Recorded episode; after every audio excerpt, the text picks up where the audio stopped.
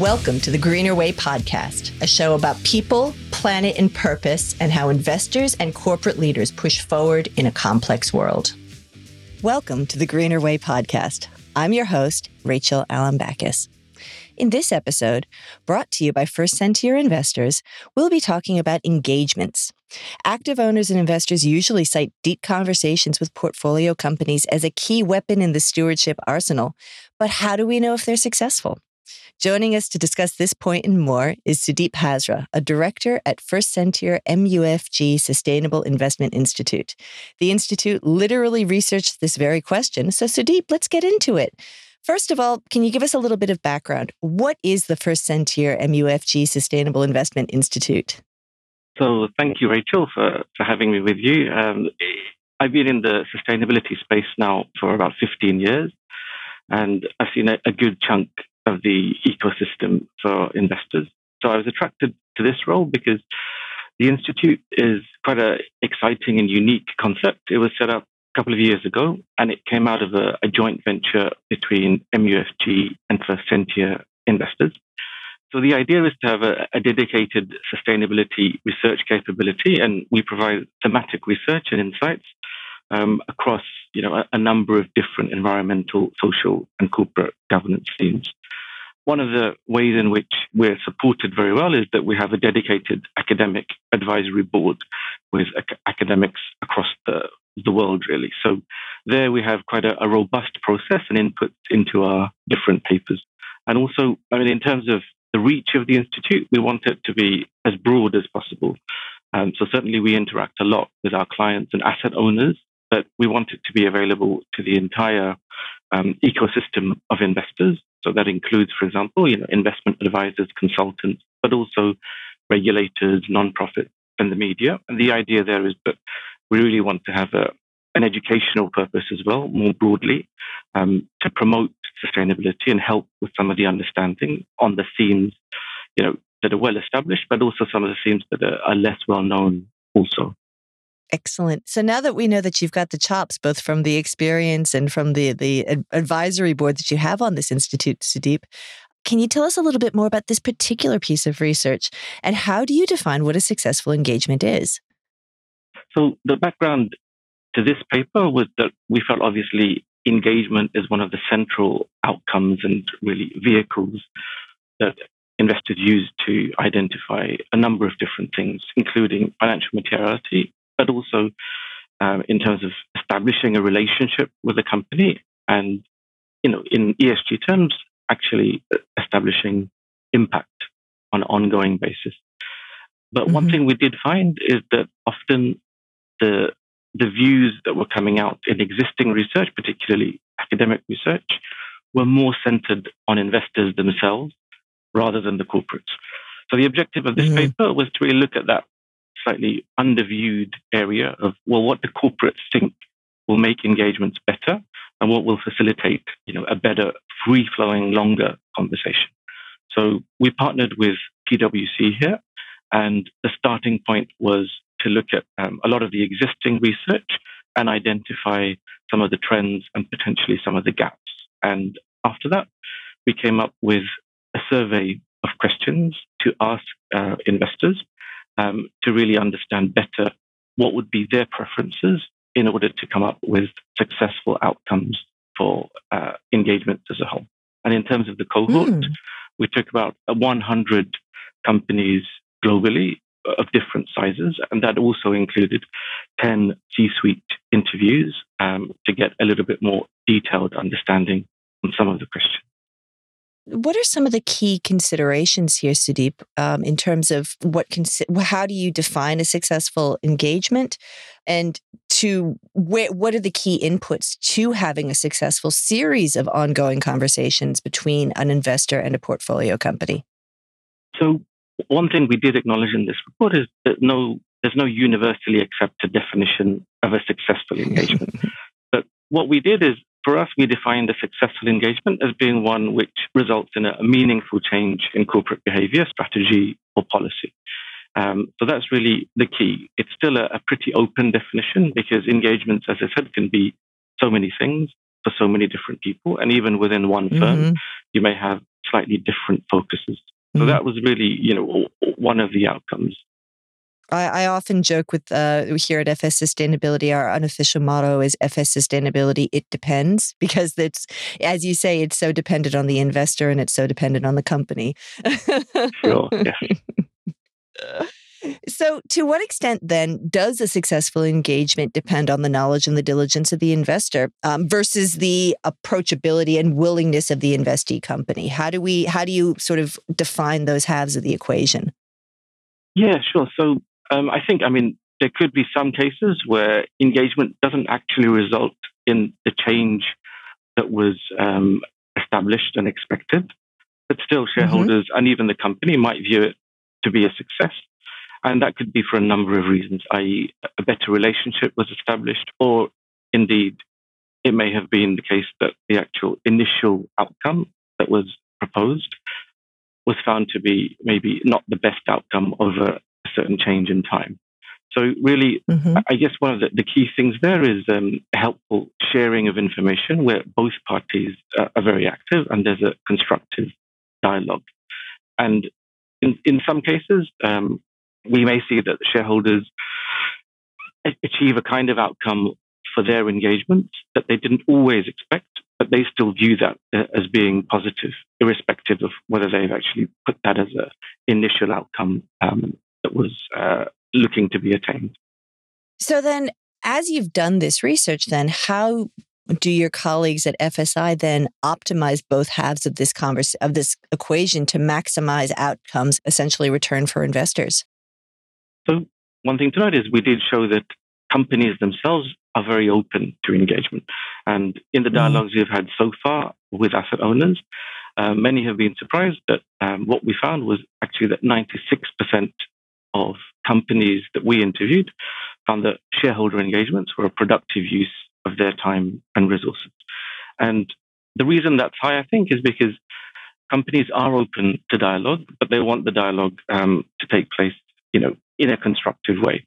So typically, mm. um, some of the, the factors which you know we, we think are very important for that kind of success would be that typically um, engagements have a objective and some kind of mm-hmm. metrics discussed at the outset, and then also that mm. there's a, a, a sense of mutual understanding um, between the investor and the companies, and that there's a sense that trust is being built. And that means also that any kind of confrontational measures are used wisely. Um, mm. That isn't to say that an escalation process isn't there. And what I mean by mm-hmm. that is, I think companies themselves will often appreciate some kind of um, escalation process, which will be clarified to say that if uh, an engagement doesn't reach an outcome, these are the potential actions. Another thing we also found was that having uh, capable and experienced individuals on the investor side leading the engagement also was highly appreciated by companies themselves and certainly made a difference to actionable outcomes. Mm. And so on that, it could also, you know, include the fact that direct engagement, um, where the shareholder themselves or other kinds of asset class uh, investors were involved, having that kind of direct contact was very highly appreciated. So that meant mm. also that one of the findings was that um, the recommendations of proxy advisors, although valuable, companies wanted to see them as really an advice for investors rather than an instruction, i.e., mm. really the, the, starting point of a dialogue rather than um, an end outcome in itself. Mm. And also, face to face engagement, which were private, were also highly um, prized rather than mm-hmm. having intermediaries or just written letters. I think that's that's a really interesting point there, Sudip, and something that you know we track here at FS Sustainability. That the the utility of a letter campaign is is fairly limited in terms of that deep, ongoing uh, dialogue that you talk about. So it's it's interesting that the the report would highlight that as well. Yes.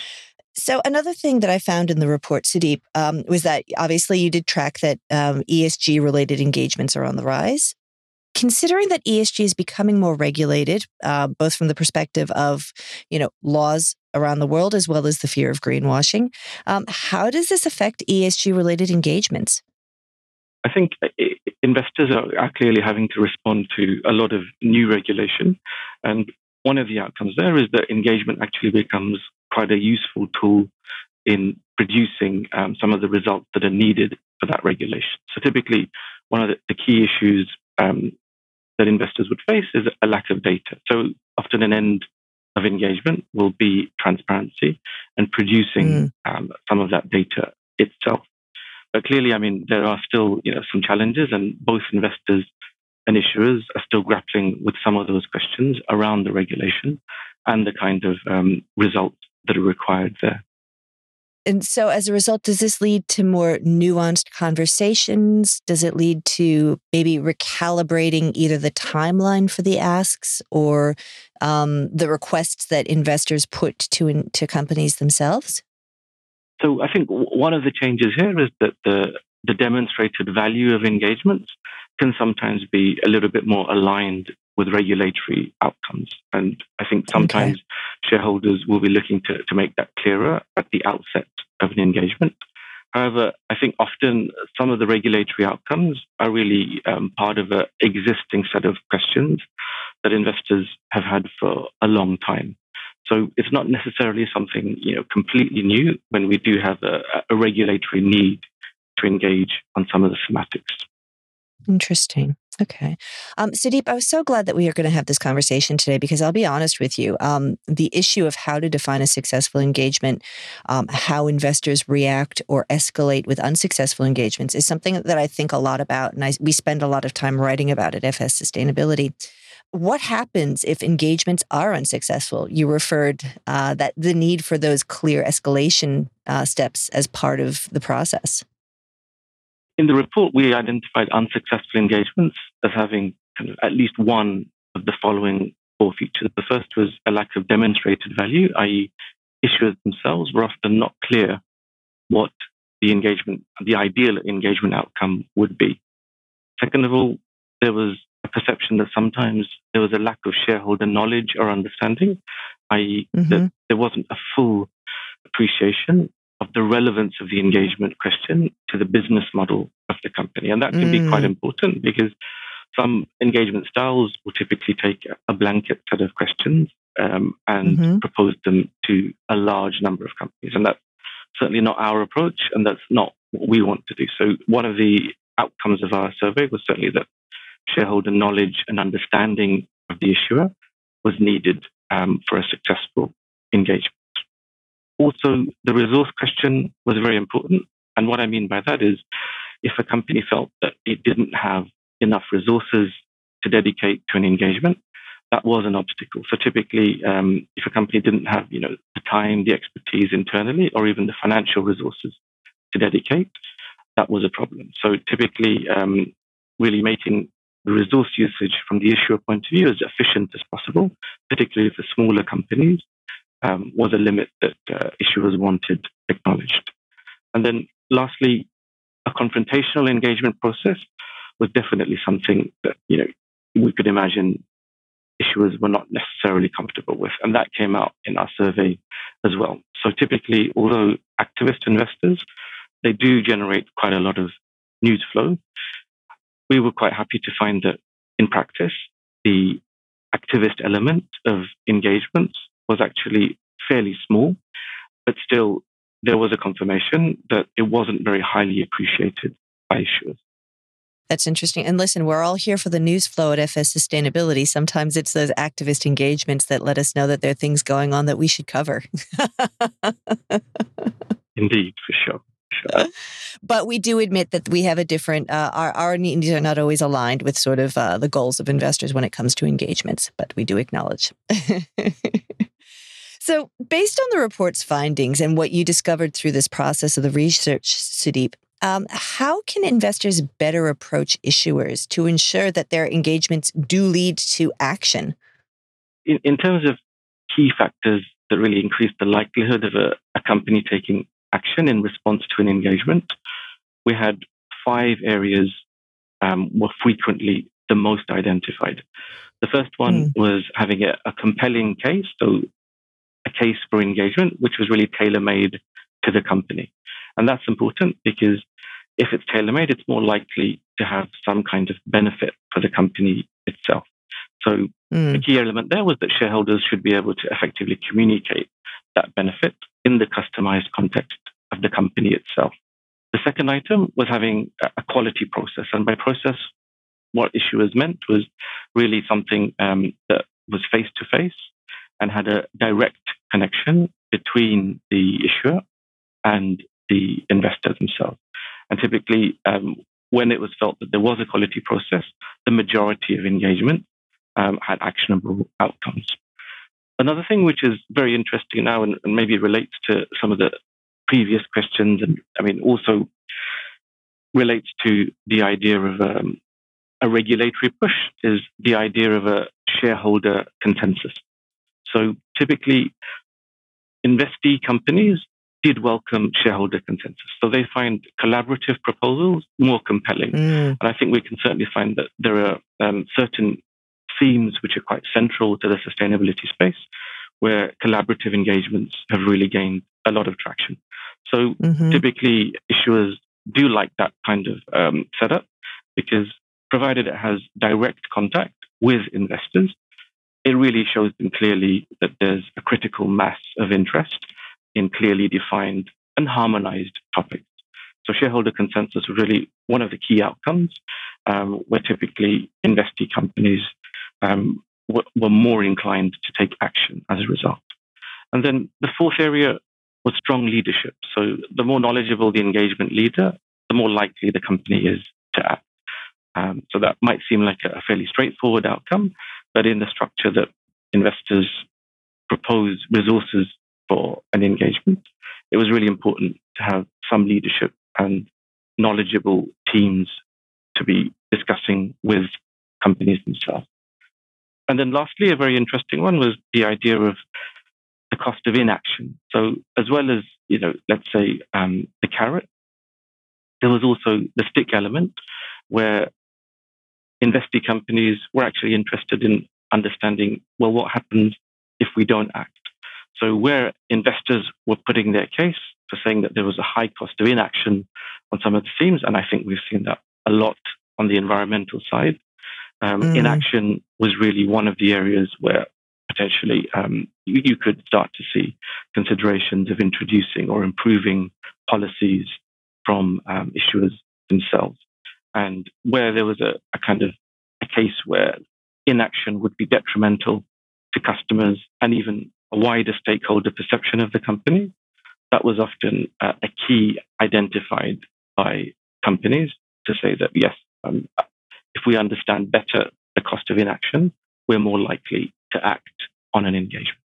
I find all of these, this part of the analysis so fascinating, Sudip. Um, you know, I'll often, if I'm talking with asset owners or asset managers, to understand the ways in which particularly collaborative action is a useful tool and where occasionally um, a singular engagement by a single asset owner where where that decision comes down strategically, where they feel the greater um, utility is, is always such an interesting part of understanding how an engagement flow works. Yes, for sure. so, alternatively, we've done the do's, Sudip. How about the don'ts? Uh, what should investors avoid doing if they're looking to approach a company with a particular engagement on an environmental, social, or a corporate governance issue? So, I mean, some of the, the key factors that would un- undermine engagement success would include you know, a lack of demonstrated value. So what, what an issuer mm-hmm. means by a lack of demonstrated value is that where company isn't acting, it's often that they just don't perceive that the costs of the proposed actions actually outweigh the benefits.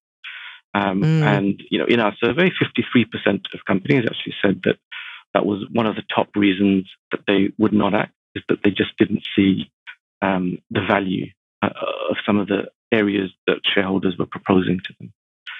Secondly, mm. also, I mean, another area which often undermined success was a lack of relevant knowledge. So this is really understanding the business model and the business case for engagement. And mm-hmm. 68% uh, of engagements that didn't lead to action were directly as a result of this perception that there was a lack of relevant knowledge by investors mm-hmm. as well. And then another couple of areas, uh, a lack of company resources. So, you know, obviously there's a limitation on how much resource a company can put into some of the changes that investors think are very needed. And that was mm. often identified as an ongoing factor. So, particularly um, having the financial resources and the time, but also sometimes internally the expertise. Because let's not forget that, I mean, some of the areas of engagement, particularly around environmental and social factors, do involve quite a lot of new technical expertise and potential operational changes on the company side. And then lastly, one of the, the key areas as well, which was perceived as a negative on engagement success was a confrontational process. So as a, you know, as an activist investor, you have a very different position, but typically, you know, that wasn't seen as a constructive position. However, mm. there was a feeling that certain kinds of escalation can erode trust and also reduce the effectiveness of future engagements, particularly when they were public. Um, so that's quite an important area to keep in mind as well, that there was a preference for private engagement and also when there was an escalation process to keep it, you know, let's say behind closed doors uh, in order to really ensure that trust was maximized.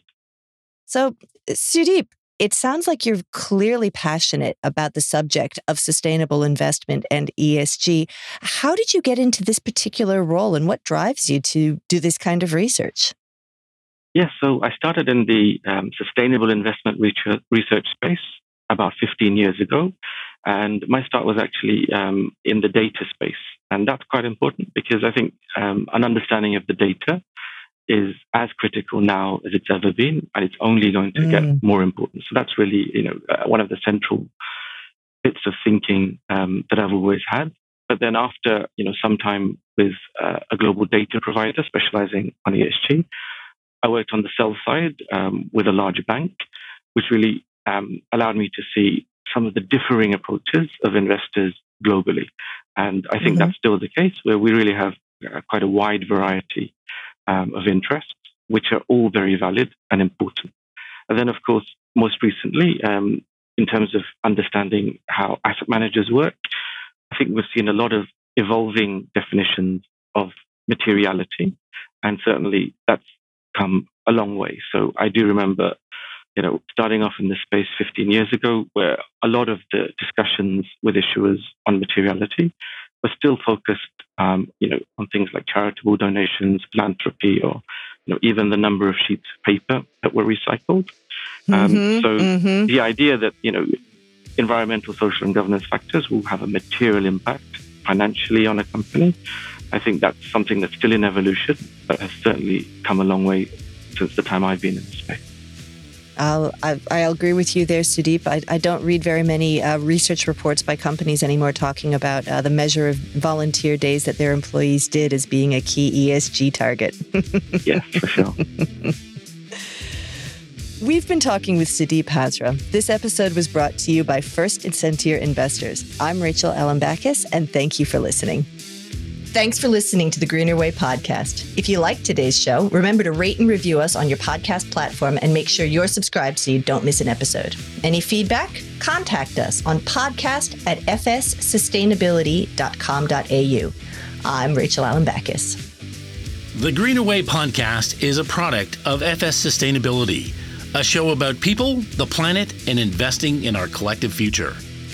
All information in this podcast is for education and entertainment purposes only. The Greener Way podcast gives listeners access to information and educational content provided by discussing numerous financial sustainable options and our featured guests. It is not intended as a substitute for professional, legal, or tax advice. The hosts of The Greener Way are not financial professionals and are not aware of your personal financial circumstances. FS Sustainability operates under an Australian Financial Service License and the exemption made available under the Corporations Act 2001 in respect to any information or advice given.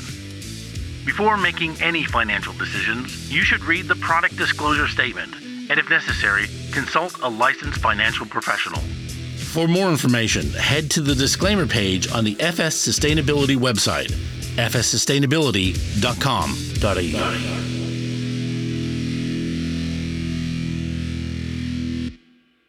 podcast is not a financial promotion by First Sentier investors and has been prepared for general information purposes only.